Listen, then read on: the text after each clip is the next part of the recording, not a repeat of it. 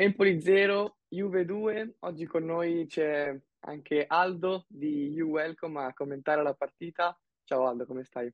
Ciao ragazzi, tutto bene? Dopo la vittoria di ieri, ancora meglio. Allora, ci sono tante cose di cui parlare da, da questa partita. Partirei con un rapido giro di, di commenti, così, un rapido commento eh, di ognuno dalla partita. Vai Aldo, comincia tu. Ah, guarda, la partita in sé per sé non è che mi è piaciuta molto, però il risultato era quello che contava. Abbiamo ottenuto i tre punti prima della sosta della nazionale, quindi va bene così. Poi ho visto un Chiesa abbastanza pimpante, è tornato al gol, quindi va bene. Sì, eh, anch'io mi trovo, mi trovo d'accordo con, con Aldo. Allora, non è sicuramente una prestazione brillantissima, ma sicuramente, eh, dato che avevamo parlato di più di un passo indietro eh, dopo la partita di Bologna, direi che rispetto a Bologna almeno un passo avanti è stato fatto. Poi ovviamente eh, abbia- dobbiamo sempre attendere le prossime partite perché parliamo sempre di continuità, quella che manca, quella che eh, fatica ad arrivare, che poi serve alla Juve per, eh, per essere costante a- ad alti livelli. Però comunque eh, rispetto a Bologna sicuramente un passo, un passo avanti come ha detto Aldo, la cosa più importante era il risultato, finire, finire bene questo trittico di partite prima della, della sosta. Abbiamo fatto sicuramente un passo avanti rispetto a Bologna, dovevamo capire quale fosse la vera Juve, se quella di Udine o quella di Torino contro il Bologna. Secondo me lo step che dobbiamo fare eh, è quello di limitare la pericolosità dell'avversario anche quando non riusciamo a essere pericolosi noi. Quindi dobbiamo migliorare nella gestione della partita, sia proprio a livello di possesso palla, sia a livello di fase difensiva. Perché comunque ieri sicuramente la difesa ha fatto bene, i tre centrali hanno fatto tutti una buona partita. È vero che l'Empoli non ha avuto eh, particolari occasioni, occasioni eh, eclatanti, però la mia sensazione, magari ero io che ho vissuto la partita con troppa ansia, però la mia sensazione era che ogni volta che l'Empoli andava, cercava di, di attaccare, si avvicinava alla nostra porta, comunque potesse essere eh, pericoloso. Quindi dobbiamo migliorare, secondo me, nella gestione della partita. E, e poi, adesso tocchiamo tanti altri temi, però purtroppo questa vittoria, che è una vittoria molto importante prima della sosta, sperando che i nazionali non ci porti altri infortuni, però purtroppo non possiamo godercela del tutto perché c'è arrivata la notizia di questo mh, infortunio, non, non so se si può proprio chiamare così, adesso aspettiamo gli esami che arriveranno, che arriveranno oggi, di Pogba ovviamente sto parlando, io non so, non ho parole, se voi ne avete dite qualcosa voi su Pogba perché io non lo so, Le, le parole sono, sono finite, le parole sono finite. Io sinceramente ero un po' contrario al ritorno di Pogba alla Juventus, perché pure al Manchester era preso da, da molti infortuni e quindi alla Juventus si è ripetuto. L'anno scorso non ha praticamente mai giocato e quest'anno si sta ripetendo. Quindi non lo so, io avrei trovato una soluzione tra le parti, una soluzione contrattuale, magari una rescissione o una svendita, perché, Sì, io penso stiamo pagando che un ingaggio senza avere le prestazioni del giocatore. Eh, Sì, esatto, io penso, penso che quella situazione lì si verificherà, penso alla fine di quest'anno, nel caso comunque la stagione resti eh, come sembra andare.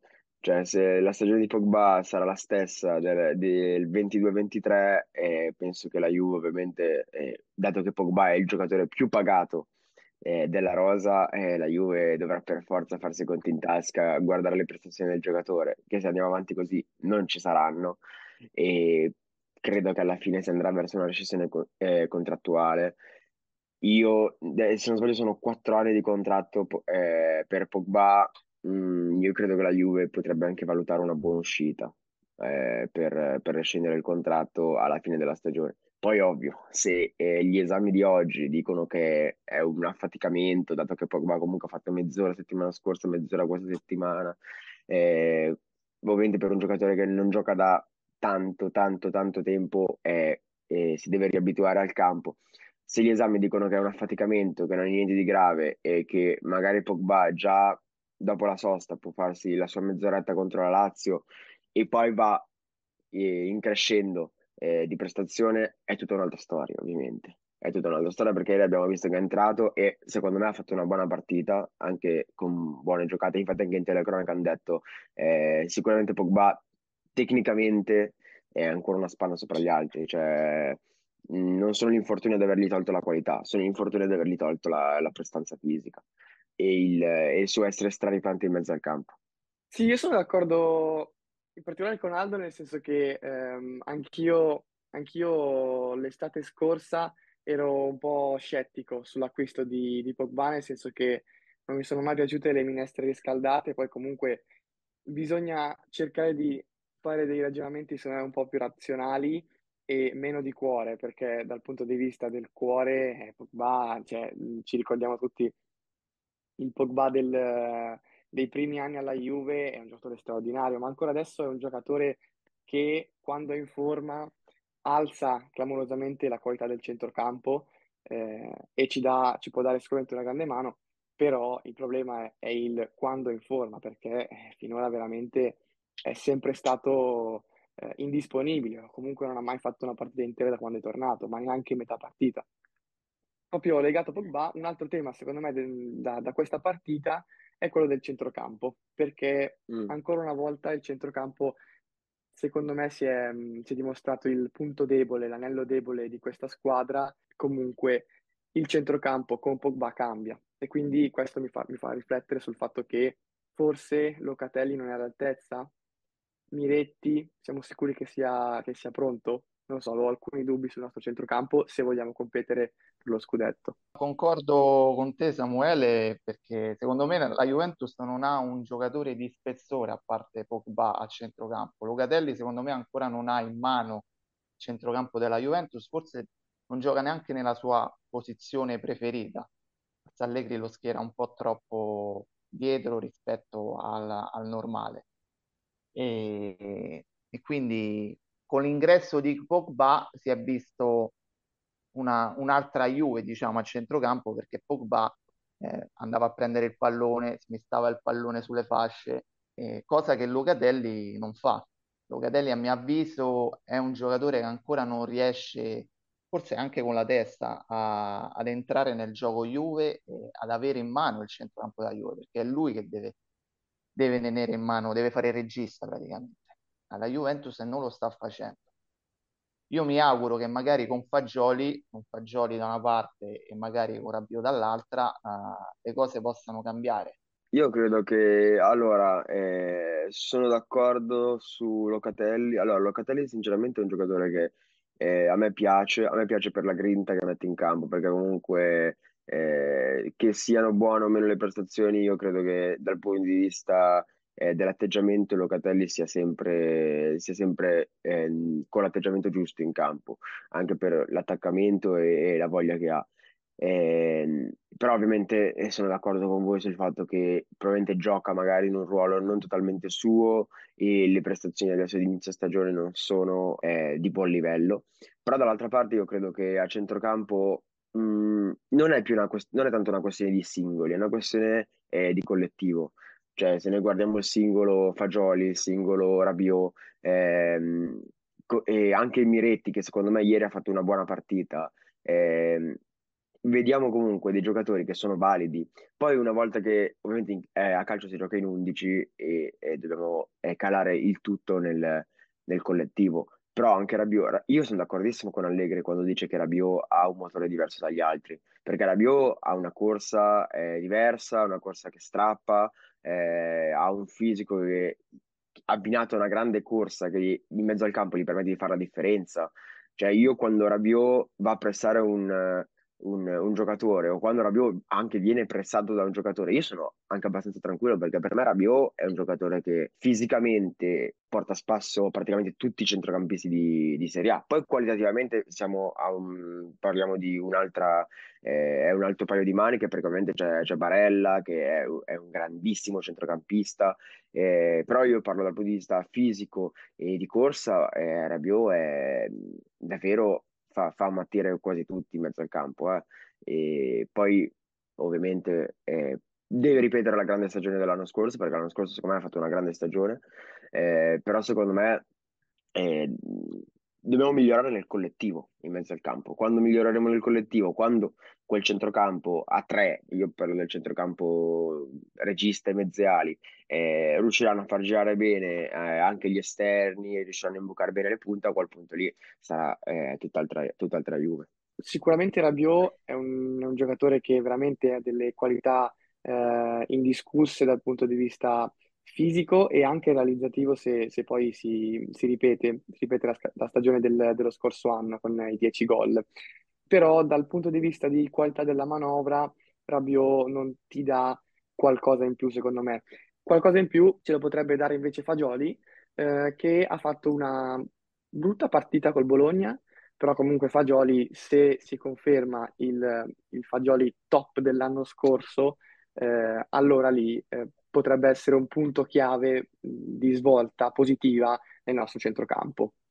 Eh, vedendo queste prime tre partite, Aldo, eh, come consideri Vlahovic? Come lo vedi fisicamente? Come lo vedi di voglia? Pensi che sia, giu- sia stato giusto tenerlo? Eh, dici un po' la tua, la tua opinione in merito a lui.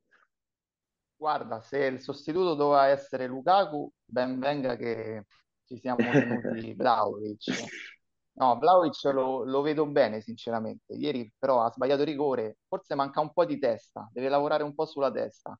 Fisicamente lo vedo bene, Mm, vedo Mm. che cerca la palla, lo vedo grintoso, eh, che attacca lo spazio, fa salire anche la squadra, protegge la palla. Eh, però gli manca sempre il gol, cioè la- alla Juventus manca il vero e proprio finalizzatore, un- una sorta di Trezeguet, Higuain. Sì, E Vlahovic io mi auguro che possa diventare un nuovo Higuain, perché il fisico ce l'ha, le qualità secondo me anche, deve un po' lavorare sulla testa, sulla testa Mm. deve, deve essere bravo Allegri a motivarlo, secondo me, lo deve motivare, lo lo, deve spronare. lo vedi bene dentro, dentro il gioco, de- cioè lo vedi coinvolto, lo vedi eh, comunque appoggiato dai compagni nel modo giusto o pensi che eh, debba sia la squadra che Vlahovic fare, fare un passo in più da questo lato? Debba, secondo me deve essere un po' considerato di più dalla squadra, cioè deve essere servito di più. Molte volte lui gioca Mm. a 50 metri dalla porta, lui dovrebbe stare lì davanti, cioè non dovrebbe andare a 50 metri dalla porta a recuperare pallone e, e a provare magari a fare lui il dribbling. Sono altri i giocatori che devono provare a fare il dribbling e mettere in condizioni Vlahovic di, di metterla dentro. di, di. Eh, ieri ho sentito il club all'inizio di, di Caressa su Sky Sport e parlavano molto del tandem della coppia d'attacco Chiesa-Vlahovic. Secondo voi è già considerabile una vera e propria da- coppia d'attacco o cioè, loro giocano più per, tra virgolette, loro stessi che come una vera coppia d'attacco come può venirmi in mente Lukaku e Lautaro eh, nell'anno dello scudetto dell'Inter? A mio avviso adesso ancora giocano come singoli, non come coppia d'attacco vera e propria. Io invece li vedo bene, si muovono bene, poi un aspetto secondo me non secondario, può sembrare banale, ma secondo me un, as- un aspetto non secondario è che sono anche molto amici fuori dal campo. E ho visto anche Vlahovic dalla panchina, dopo un rigore sbagliato, dopo una sostituzione, esultare in modo convincente al gol di Chiesa. E poi ieri secondo me si sono mossi brevi, si sono mossi bene eh, erano anche scaglionati, vi- abbastanza vicini, si cercavano. Quindi secondo me può essere veramente, anzi, Chiesa e Vlahovic deve essere il punto forte della Juve, secondo me, quest'anno. Mm, beh, sicuramente è la, è la coppia d'attacco che, che ci- da, da cui dipende il nostro campionato alla fine, perché Sì, eh, da, da- da loro due insieme, complessivamente il campionato, ci aspettiamo penso una quarantina di gol, 35-40 gol comunque. poi se Chiesa mantiene questa percentuale realizzativa, beh, Eh, è tanta caspita, roba, è Assolutamente, tanta roba. comunque. E ecco, volevo dire, sì, su, su quello che diceva prima Aldo, un, eh, un punto super interessante toccato, secondo me, perché il fatto della testa di Vlahovic è veramente un punto importante su cui lui deve lavorare, perché spesso lo- si vede mm, un po' stizzito, un po' incazzato sempre, e sono comunque eh, energie che si perdono. Lui è uno- un, un ragazzo molto emotivo, eh, che però deve anche imparare a, a gestire le emozioni nella partita e lavorare di testa e anche dopo un rigore sbagliato continuare a rimanere concentrato e sul pezzo sulla partita. E anche dopo qualche errore magari non, non disperarsi, ma rimanerci dentro con la testa. E io volevo anche chiedervi così una, una piccola valutazione su McKenny ieri sera, perché a me sinceramente, eh, allora sicuramente non ha fatto un partitone che ha rubato la scena, però secondo me McKenny ieri ha fatto, ha fatto il suo e l'ha fatto, l'ha fatto bene, sia in fase offensiva che in fase, cioè soprattutto penso anche di più in fase difensiva che in fase offensiva. Però volevo chiedere a voi due come, come l'avete visto e anche dall'altra parte Kostic, perché comunque ieri ha fatto le- eh, il debutto quest'anno in, in Serie A di questa stagione. E Aldo, cosa, cosa ne pensi? Guarda, se- secondo me McKennie ieri ha fatto meglio la fase difensiva rispetto a quella offensiva, mentre Kostic è il contrario, ha fatto meglio la parte offensiva che quella difensiva. Li hai visti, li hai visti bene, in piaciuto. forma? Mi è piaciuto Kostic, McKennie in fase offensiva non mi è piaciuto, mi aspettavo di più da McKennie, Mm. però in fase difensiva ha recuperato dei buoni palloni. Sono d'accordo, eh, McKennie secondo me non è un quinto, poi Allegri ha detto che comunque UEA doveva riposare così, Eh, secondo me la Juve ha cercato di, di cederlo e di trovare un sostituto di UEA, ma non ci è riuscita, o comunque se non, se non ha cercato di fare queste operazioni avrebbe dovuto, perché secondo me McKennie non è proprio un quinto. Eh, il punto forte di McKennie sia in fase difensiva ma anche in fase eh, offensiva e proprio realizzativa è il colpo di testa, quindi nell'inserimento può essere, può essere molto forte. È un punto interessante quello del, del riempimento dell'area, perché con un giocatore come Kostic, che eh, in fase offensiva macina eh, un sacco di, Cross di- di cross. cross, eh, cross su cross, traversoni, eh, con anche un Meccani dall'altra parte che può inserirsi, vai a, ri- a riempire molto bene l'area. Questo è un un punto interessante. Sì, ma è un punto anche che hanno toccato ieri in, in telecronaca eh, su Sky, e appunto hanno, ha- hanno analizzato ecco, questo schieramento di Allegri con Kostic da una parte come tu, gran crossatore, mentre dall'altra parte McKennie che anche, anche negli anni passati abbiamo visto che è un, è un giocatore di inserimento, un giocatore tratto da cui è nato anche una, una mini occasione per la Juve con poi il tiro di Vlahovic eh, parato da Beriscia. Però io, io credo che sia un, un val- mm, più che, più che un valido sostituto, è una buona opzione, ecco, eh, McKennie da alternare ma per far riposare appunto UEA come, come ha detto ieri, come ha detto ieri Allegri. Sicuramente non è il ruolo originale di McKennie, però McKennie secondo me è un giocatore di buona corsa, un giocatore corre tanto, un giocatore che come abbiamo visto ieri può recuperare buoni palloni. E, e dall'altra parte Kostic pensavo eh, non facesse, tra virgolette, così bene dopo ma- le due panchine consecutive, eh, totali da 90 minuti. E invece l'ho visto, l'ho visto abbastanza bene, ovviamente come ha detto Aldo, poteva fare qualcosa in più in, in fase difensiva perché soprattutto nel, nel primo tempo eh, da quella parte lì ci avevano per 5-10 minuti eh, erano continuamente intorno alla nostra area, quindi avere magari eh, un aiuto in più in difesa da Kostic che non si è visto tantissimo nella, nella fase, nella fase difensiva. Sì, poi una, una cosa che volevo chiedervi invece è sulle, sulle altre squadre, mm, così proprio in generale. Ecco, come vedete voi eh, chi lotta per lo scudetto, chi lotta per le prime quattro?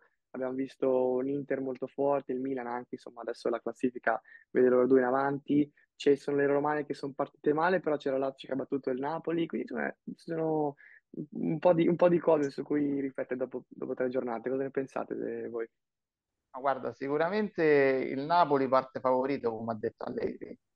Poi anche l'Inter è molto forte, le romane sono partite male, ma si sono rinforzate secondo me e potrebbero aspirare per le prime cinque posizioni. Sì, mi trovo, mi trovo d'accordo con Aldo, penso che eh, più che il Napoli da solo siano Napoli e Inter le favorite, perché l'Inter secondo me è, è- proprio una squadra che, tra virgolette, ha toccato solo l'attacco, l'ha rivoluzionato praticamente l'attacco perché ne sono andati via in tre e sono arrivati tre nuovi, l'unico rimasto è, è stato, è stato Lautaro. E secondo me Lautaro quest'anno ne parlavo anche con, con i miei amici Eh, riguardo al fantacalcio, secondo me quest'anno Lautaro sarà il top, eh, il top attaccante della Serie A perché comunque eh, abbiamo visto, eh, se non sbaglio, è già a 4-5 gol eh, in, quest- in tre giornate, quindi è un giocatore che può piacere o può non piacere. Sinceramente a me non piace troppo come giocatore, non piace troppo neanche come, come si comporta in campo, però bisogna dargli atto che quando gioca e quando è in forma segna e, e se- e non si ferma sicuramente. Quindi io credo che l'Inter sia una squadra anche forte del, del fatto che l'anno scorso abbia raggiunto un, un obiettivo come la Champions, come la, sì, come la, la finale di Champions. E, e quindi eh, quest'anno parte favorita co- come con il Napoli.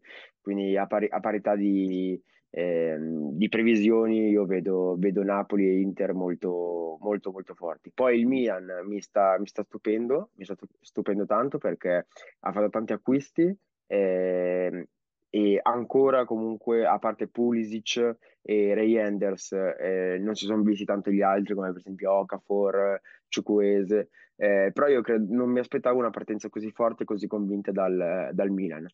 Poi abbiamo visto eh, le romane, eh, a Roma su tutte, che ha fatto un punto in tre partite, tra l'altro contro squadre eh, non troppo impossibili, tol- tolto il Milan appunto adesso la terza giornata, eh, ma la Roma ha perso dei punti importanti, soprattutto per una squadra che punta ai primi quattro posti, sono punti importanti, l'abbiamo visto benissimo l'anno scorso noi di questi tempi, Monza, Salernitana, Sampdoria, cioè sono questi qua i punti che alla fine ti dicono se eh, vai o non vai in, in Champions League. La Lazio era partita malissimo, eh, si è ripresa contro il Napoli, il Napoli era partito benissimo e è caduto, è caduto a, mm, contro la Lazio. È una Serie A secondo me che è molto sliding doors, cioè una squadra può vincere ma può perdere tra virgolette contro chiunque, eh, soprattutto del- nelle big, cioè io penso che le prime sei possono vincere e perdere tutte contro tutti e l'abbiamo visto perché il Napoli sembrava inarrivabile ma la Lazio gli ha fatto per due volte il gol del 3-1, cioè comunque non è una squadra che si è fermata e penso che ci aspetti una bella Serie A. Eh, soprattutto all'inizio, poi io credo che da gennaio comunque partiranno 3-4 squadre, perché essendo una serie A, secondo me molto equilibrata non, si limit- non ci limiteremo a due, ma 3-4 squadre che da gennaio in- metteranno, eh, ci metteranno bene sotto e partiranno, staccheranno e poi se la giocheranno fino, fino ad aprile-maggio. Poi ovviamente a maggio secondo me arriveremo a, a due, contende- cioè proprio sfida due fino alle ultime tre giornate. Per- secondo me questa qua è la mia, la mia previsione. Poi anche Allegri ovviamente ha Sì, fatto anche la sua, ha fatto anche la sua sì, ogni, come ha, ha ogni già anno ha già parlato di numeri, Ha già parlato, se non 86-90 sbaglio, s- punti, scudetto, scudetto a 90 punti, e se non 86-90. sbaglio, eh, 86-90, mentre la Champions è più a 76-78, secondo, secondo Sì, lui. Su, vedremo se ci su azzecca quello è anche quest'anno, perché per ora, per ora le ha prese tutte, anche l'anno scorso l'ha eh, l'ha beccato. Infatti, se non sbaglio, il, eh, il Napoli ha vinto lo scudetto proprio con, eh, con la previsione di Allegri, se non sbaglio con, con quel monte, monte punti. Eh, su, E, su quello veramente è un, è un computer. Io invece e su quello vedo è devastante. Io vedo l'Inter molto forte. Secondo me l'Inter è veramente la, la favorita, la favorita numero uno per, per lo scudetto, anche se ci sono quattro squadre che secondo me le prime quattro sono già scritte. Di solito non mi sbilancio così, però secondo me quest'anno le prime quattro sono già scritte. Sono Inter, Milan, Napoli e Juve. Eh, il Napoli comunque è rimasto molto forte. Il Milan mi sta sorprendendo, ha fatto un grande mercato. L'Inter la vedo un passo in più rispetto a tutti. Eh, anche Thuram ieri ha fatto un'ottima partita, oltre al gol e all'assist.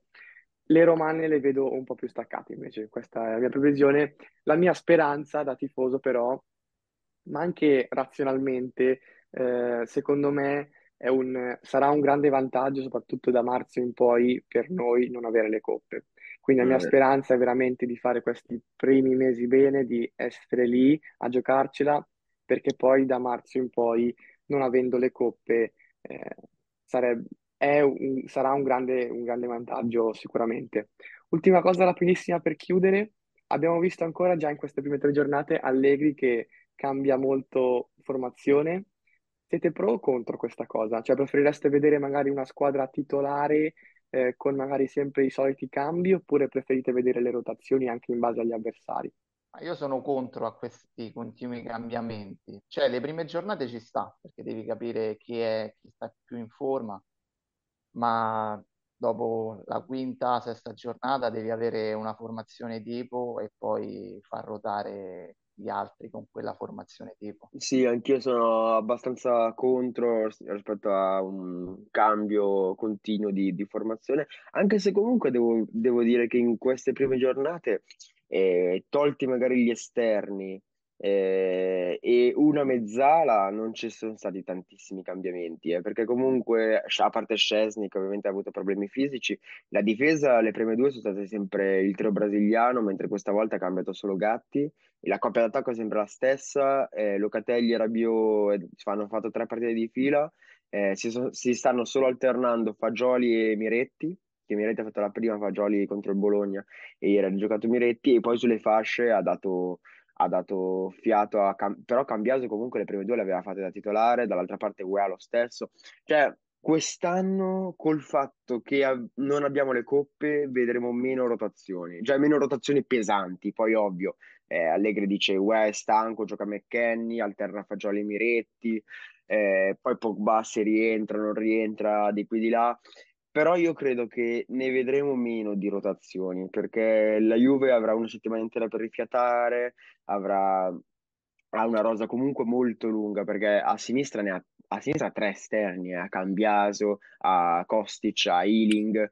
E Eh, di- infatti in io ero curioso difesa di capire chi, chi sarà il titolare tra, tra quei tre. Ero- sono curioso, vedremo. Titolare, se ci sarà un Mm. titolare o se continueranno a... Secondo, secondo me sono tre validi titolari. Secondo me in questo momento Allegri vede eh, come potenziale titolare più Cambiase e Kostic. Ealing è più un giocatore da partita in corso, secondo me. Per- cioè Allegri lo Sì, vede anche così dal, un po' un Douglas. Costa. Ma sì, un po' un Douglas Costa, un po' un giocatore che ha voglia, giovane, veloce, che ha tecnica, che punta, che entra bene nel campo, che va anche fuori per crossare, come aveva fatto il gol contro il Bologna. Credo che sia più un giocatore di quello stile lì. Poi abbiamo visto che anche l'anno scorso contro l'Atalanta ha fatto le risultati da titolare, ha fatto una grandissima partita, è Ealing Junior, cioè comunque è un giocatore eh, fisicamente anche lui straripante. Eh, però io credo che quest'anno vedremo, vedremo me- meno, eh, meno, meno rotazioni dal punto di vista dei titolari. Poi, ovviamente, all'inizio della partita, poi durante la partita Allegri eh, fa tutti i cambi, cioè l'abbiamo visto sempre. Allegri usa tutti i cambi perché ha forze fresche, perché ha la possibilità di farlo, eh, perché ha la rosa molto lunga, come abbiamo detto, e quindi io credo che, eh, che quest'anno la coppia d'attacco ovviamente è quella salvo infortuni, Vlahovic, Chiesa non si scappa, cioè comunque Allegri quando può punta sempre su loro. Poi ovviamente ci saranno delle volte in cui invece che, Milik, invece che Vlahovic metterà Milik, poi magari fa anche il tandem eh, Milik e Ken insieme per, per dare un po' di respiro anche a Chiesa e, anche a Chiesa e Vlahovic.